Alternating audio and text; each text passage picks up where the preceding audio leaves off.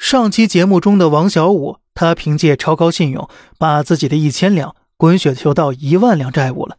但是其中有个致命的缺点，就是一旦王小五发展势头下降了，信贷很可能会下降，甚至破产，导致整个债务链崩溃掉。例如，因为一些事情，每个人都质疑王小五的信用。当他们同时要求王小五拿回钱时，王小五的钱不够还大家了。所以，王小五会因为信用危机而产生债务危机，甚至破产。同样的故事对应到现代社会当中呢，就是银行出现挤兑了。届时，每个人的钱都不能从王小五那儿拿回来，或者因为年景不好，农民收入不好，还不起王小五钱了，所以王小五也会因为收不回贷款而导致坏账率过高，债务链呢也会出现问题，甚至破产。如此，在王小五手中存钱的农户们也就拿不回钱了。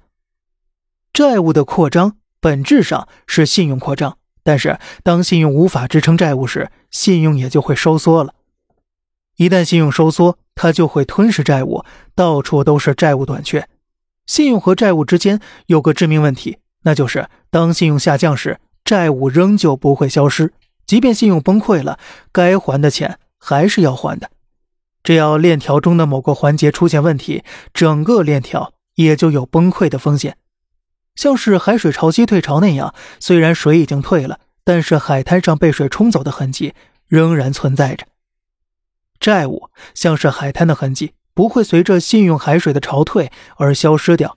因此，很多个人、公司甚至漂亮国都会在为信贷扩张期间疯狂负债。当海水退去，债务也就出现了，经济。也就出现危机了。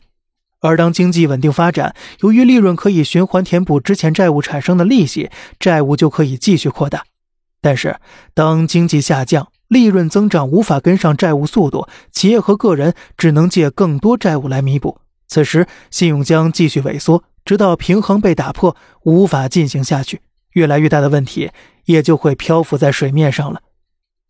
虽然海水的正常涨跌会在海滩上留下痕迹。但是这些海水不会破坏房屋和庄稼。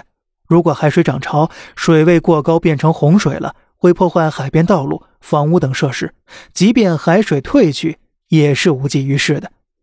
所以，合理的债务是要跟经济财力水平相适应的，必须有一个度，保证自己即便处在经济下行，也不出现重大债务危机，导致信用破产。货币和债务的概念早已与过去不同了。所以，每个人的思维呀，都应该尽快跟上才行。好了，这里是小胖侃大山，每天早上七点与您分享一些这世上发生的事儿。观点来自网络，咱们下期再见，拜拜。